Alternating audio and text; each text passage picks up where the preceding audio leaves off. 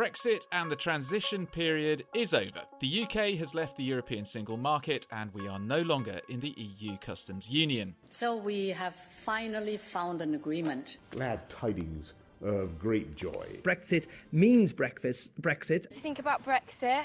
What, what's that? Brexit is bothering both ends of the business spectrum. Free trade deal between the UK and the EU. A deal. The headlines are zero tariffs or quotas on trade between the UK and the EU, changes to the rules on import and export licensing, and real differences for people trying to move goods between Britain and Northern Ireland or Britain and Europe. My name is Nick Wallace. I'm a journalist, and this mini series for the London Business Hub is about helping businesses get to grips with the practicalities of Britain's new trading environment. In each of the episodes in this series, we've been pairing someone running a London based company with an expert who can address their questions. Today, we are heading back to the border to discuss customs. Businesses are having to adjust to changes in both importing from and exporting to the European Union whilst dealing with a whole bunch of other problems caused by the pandemic.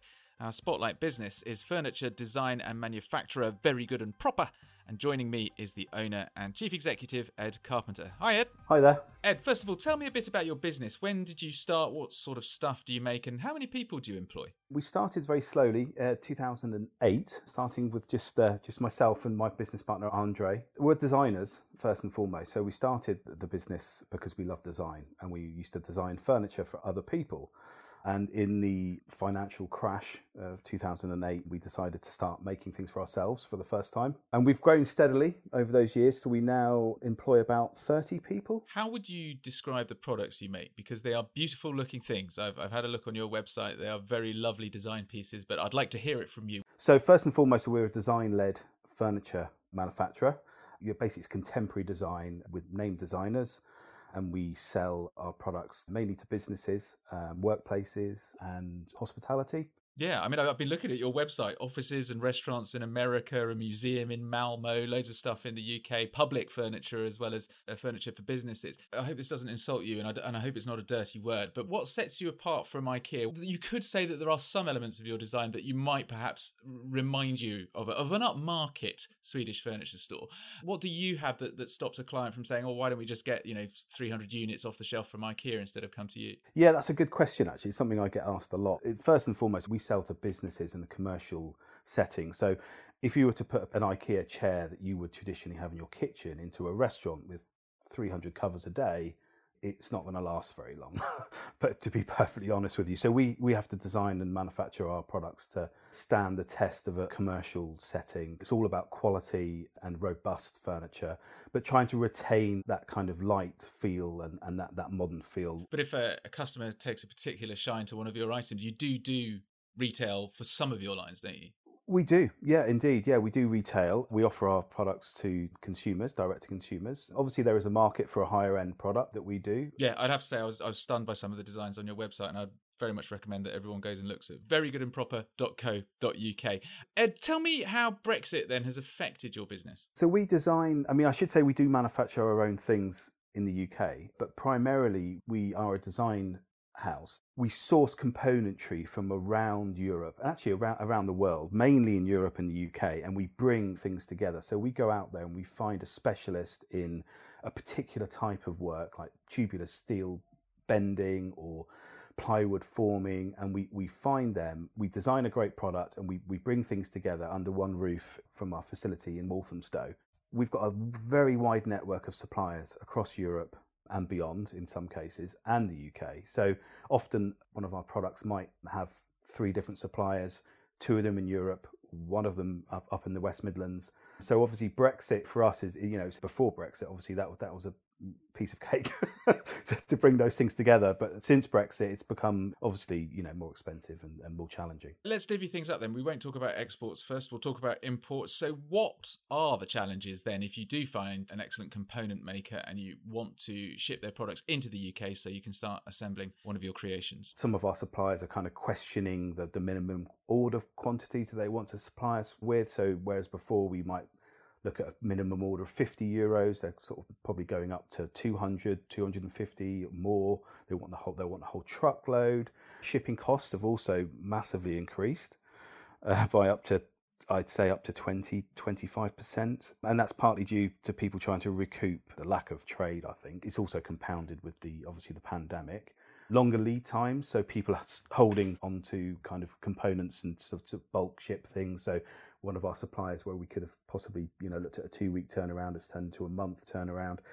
And all these, just all the extra admin, you know, there's admin fees, for everything, for the paperwork to fill out. And it's just a general lack of clarity, I think, from, from people in Europe about what they're supposed to do now. We might have been ready, you know, but you know, I think some of our European partners, it's just a slightly, just a bit wary. It's hard to hard to put your finger on it. Although you know the actual the bureaucracy is actually less for them at the moment from what i understand it's just a, a, certain lack of confidence which is a shame because the uk is great as a furniture manufacturer or furniture designer you know we don't do everything in this country and and so we do need to look further afield for components um, because we haven't got a choice. Well, what specific solutions then would you like to see brought to bear? Is it cultural or technical? Because I suppose that's or administrative. Where would the solution lie from where you're sitting right now? From my understanding, it's just a lack of there's no singular system. So whenever we um, work with, with a um, a new haulage company, we've got to go through a whole set of new admin processes with them. All the customs paperwork has to be done again, for instance. So there's no centralized system that seems to be working very well at the moment. So obviously, if you're working with several different suppliers across Europe, they're all using different suppliers, different hauliers, then, then you've got to do that all over again. So that will be helpful. From what I can understand, the system that we've got in place at the moment is really designed much more for larger scale shipments, things like containers coming in from Asia and, and around the world. The type of logistics that a company like ours needs. is like, you know, we often work on a group haulage service. So we might have two or three pallets on a truck that's coming um, across the border. Um, and that truck might have, you know, 20 different companies' products on there. So, you know, the system that's set up at the moment doesn't really work for, you know, for that kind of level, the level of goods that come across. You obviously export all over the world. You export to some customers within the EU. What's changed there? What we tried to do uh, when the pandemic hit, we realized that we were quite weak in consumer sales. So we set up an online shop and we started to do quite well in the EU. In the lead up to Christmas, I'd say, I mean, it's not a huge part of our business by any stretch of the imagination, but it was a growing one, which which is nice. I'd say probably fifty percent of our e-com sales was was to the EU, and then obviously, as soon as January first came, it just completely stopped. And then anything that was sent out in that window over Christmas that the, the, customer didn't quite get their order in time, everything that was sent out got either got lost or got sent back to us, or DPD, who we used, refused to. And in fact, they just stopped. They just stopped sending anything to, to the EU. So we we found that it's just incredibly in terms of those sm- smaller packages. So we're talking about these consumer um, goods, it's just dried up. It does sound like an opportune moment to perhaps introduce someone who may be able to help you and help me navigate this. Alexandra Turner is head of customs and export control at Customs Connect, which is a company which says its primary goal is to deliver real, measurable saving opportunities to all of its clients through specific professional advisory services including customs planning, autonomous duty suspensions, and export control. Alex, welcome. Hello. So, you've been listening to what Ed has been saying, and I would imagine that a couple of red flags went up with you when you heard what he had to say about the state of trading between his company and the EU. What would you like to deal with first? Should we do imports or exports? Probably imports because that's going to be, I would say, of the two, most people are trying to get the goods in to do something with them first rather than trying to worry about what they're going to do afterwards. So we've got a 20 25% increase in costs, longer lead times, minimum orders being demanded, and huge amounts of admin on top.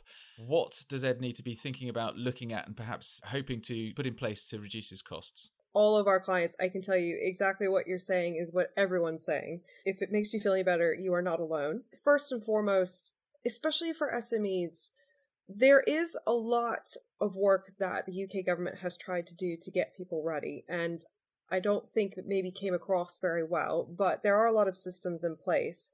There are, however, things that are outside of the government's control, one of which is obviously shipping costs. And with the known increase in demand for shipping, for customs services, and customs declarations at the borders, companies, hauliers, and brokers have taken advantage of that fact of saying, look, we only have so much capacity, therefore we can put up our prices. It's supply and demand. And obviously, they have more requirements they have to satisfy as well.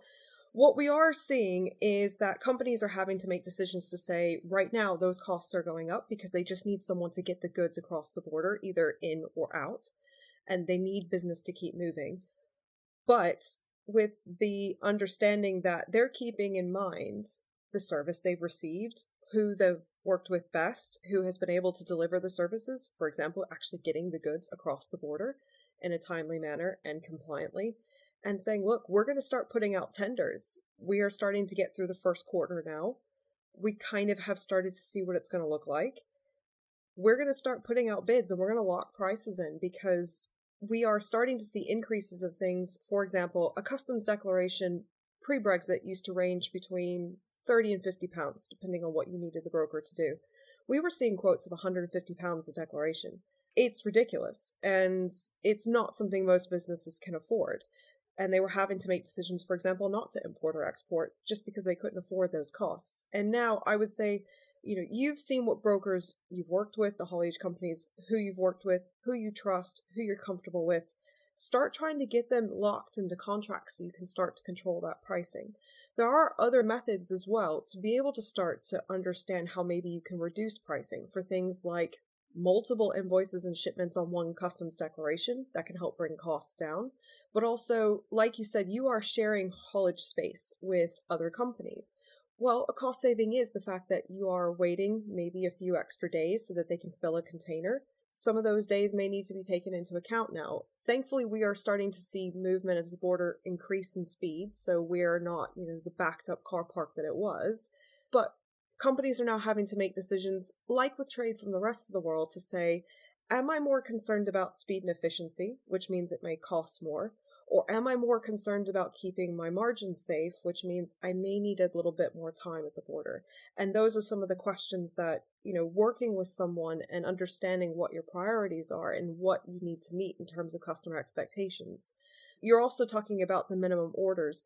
The reason why companies are doing that is they have taken those decisions themselves as a company to say to make this work financially you have to have so much of a minimum quantity for me to make it financially viable to ship because they are dealing with increased shipping costs. Um, obviously the pandemic has put everything out of kilter. This is not a normal year we've had and they are trying to recoup some of those costs.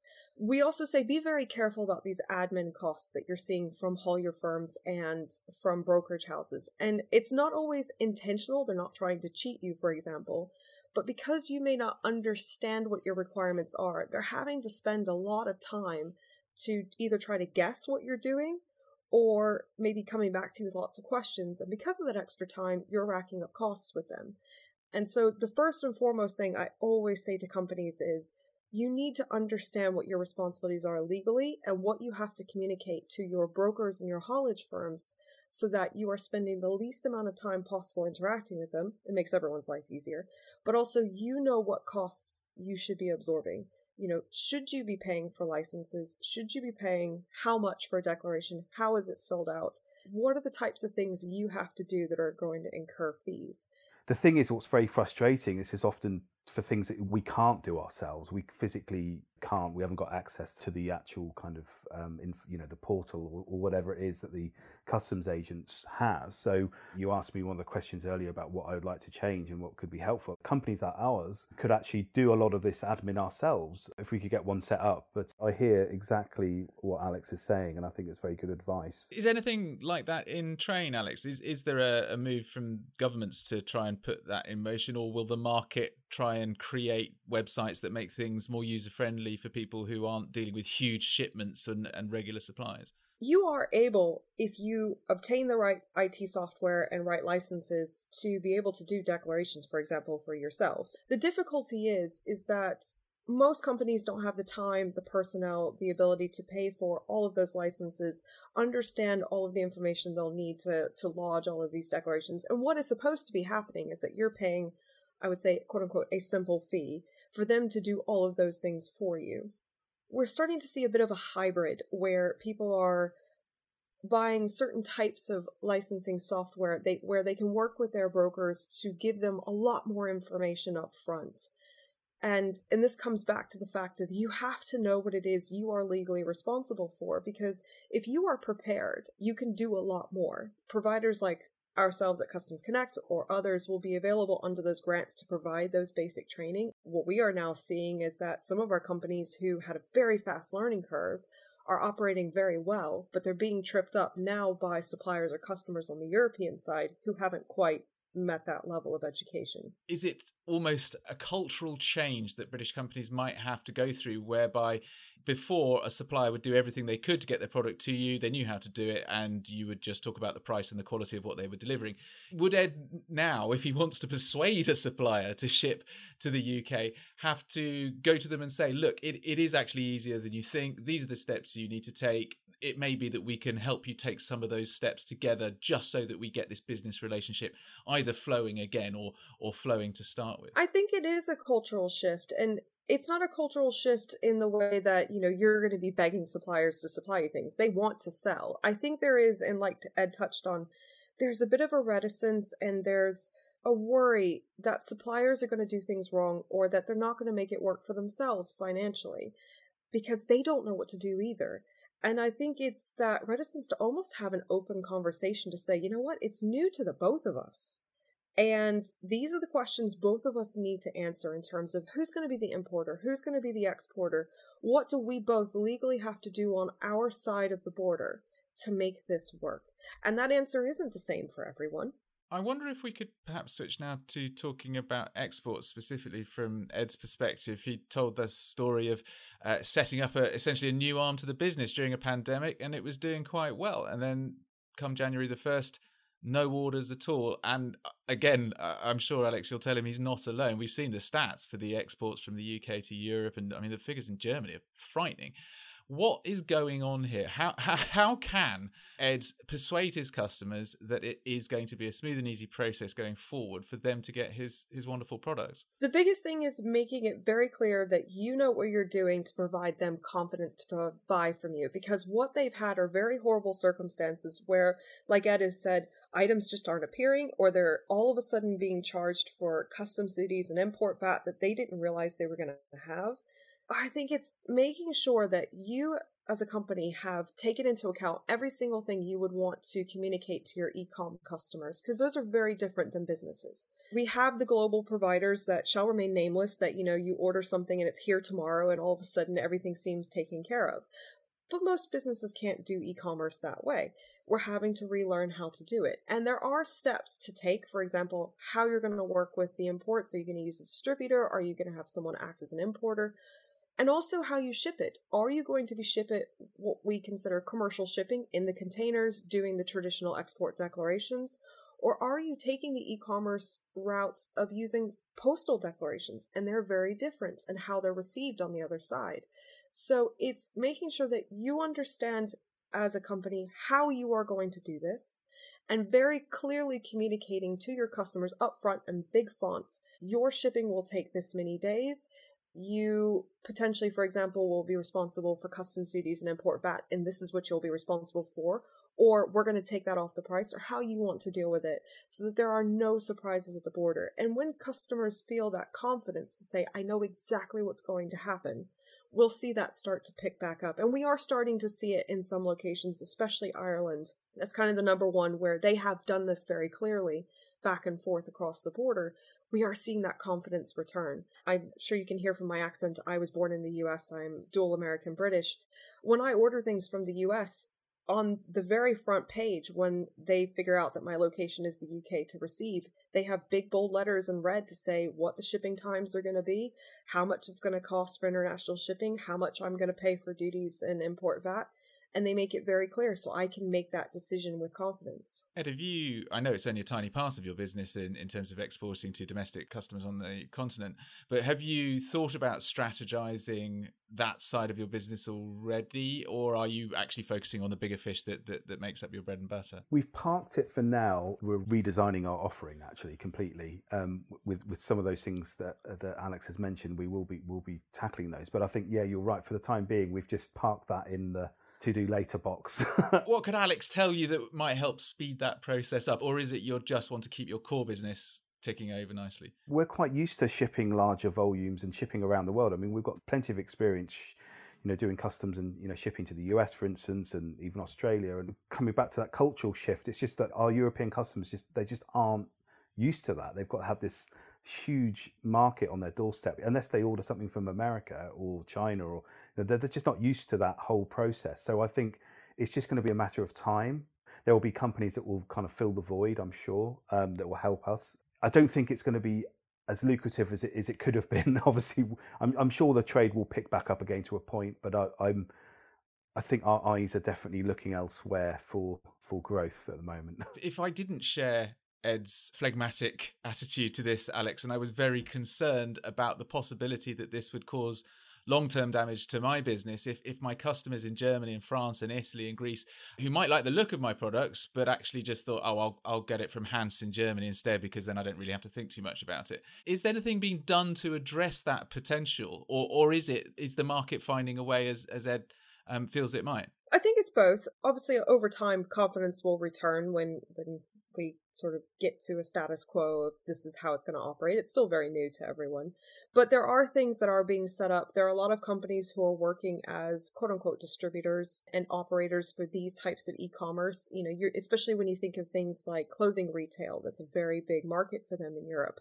So there are providers that are providing distribution, bulk shipping, and also repacking services for these types of e commerce type operations to help with the legalities of, for example, establishment tax considerations, returns, those types of things that e commerce has as a very particular concern. So there are setups for e commerce. It's just one of those that is unfortunately not very well publicized, but there are there. And so it's worth having a conversation you know, with customs and, and transport experts to say, you know, this is my setup, this is what I would like to do, what are my potential options, and what are the costs associated with it to see is there a way that you can make this much more streamlined and provide that confidence for a very large market over in Europe. Where do you see Very Good and Proper going in the future, Ed? What are you thinking now as CEO and where you'd like to take the business over the next five years? Sounds like a job interview, this, doesn't it?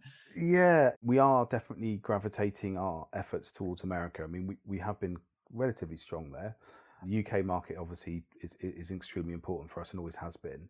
In terms of our business in Europe, I reckon it's going to go back back to the old kind of old style kind of distributor type relationship, possibly, where we'll have to find a partner up with someone over there who's quite happily to take on all of the distribution and, and, and do it that way. I suspect there's going to be some something like that. I, I think the one thing that I'm more worried about actually is the way that our industry works is through trade shows, which have obviously been curtailed because of the pandemic, but international trade shows that generally are always in Europe. And that's an international buying market. So if it's going to be more difficult for us as a brand going to those sort of types of trade shows, we do meet American, Australian, and Jap- Japanese, and all these other markets that the government wants us to, to try to get into. We meet them in Europe. We don't necessarily meet those people in the UK. We haven't got the equivalent support in this country. I will make you feel a lot better, Ed, about this. Um, oh, I can assure you that trade shows are going to be set up for this um, they will already be aware and they will actually have extra time to prepare now because COVID hasn't allowed the ones we've been supposed to be going to. They are going to have this set up. There are customs operations that are available for trade shows for traders to be able to bring goods in and out without penalty. And also, there are going to be dedicated normally for most of the larger trade shows carriers and customs brokers who will be there specifically to deal with the trade show. So if you are concerned about attending one of those in Europe, get in touch with them. They will normally have a named provider that they can put you in touch with who will know all of the protocols to put in place so that you can get your goods in for the trade show. You know, do what you do best to market yourselves and get you back out without any problems. Good. Well, that's good to know. Ed, thank you so much for your time. That's Ed from Very Good and Proper. Check out the amazing website, verygoodandproper.co.uk. And Alexandra Turner, Head of Customs and Export Control at Customs Connect. Thank you both very much indeed. Thank you. Thank you very much. You've been listening to the Brexit Ready podcast for the London Business Hub. If some of the issues raised by our discussion today have got you thinking about what you might need to do next, the London Business Hub is here to help. You can book an appointment with one of their EU specialist advisors who can help you work through the issues that might affect your business.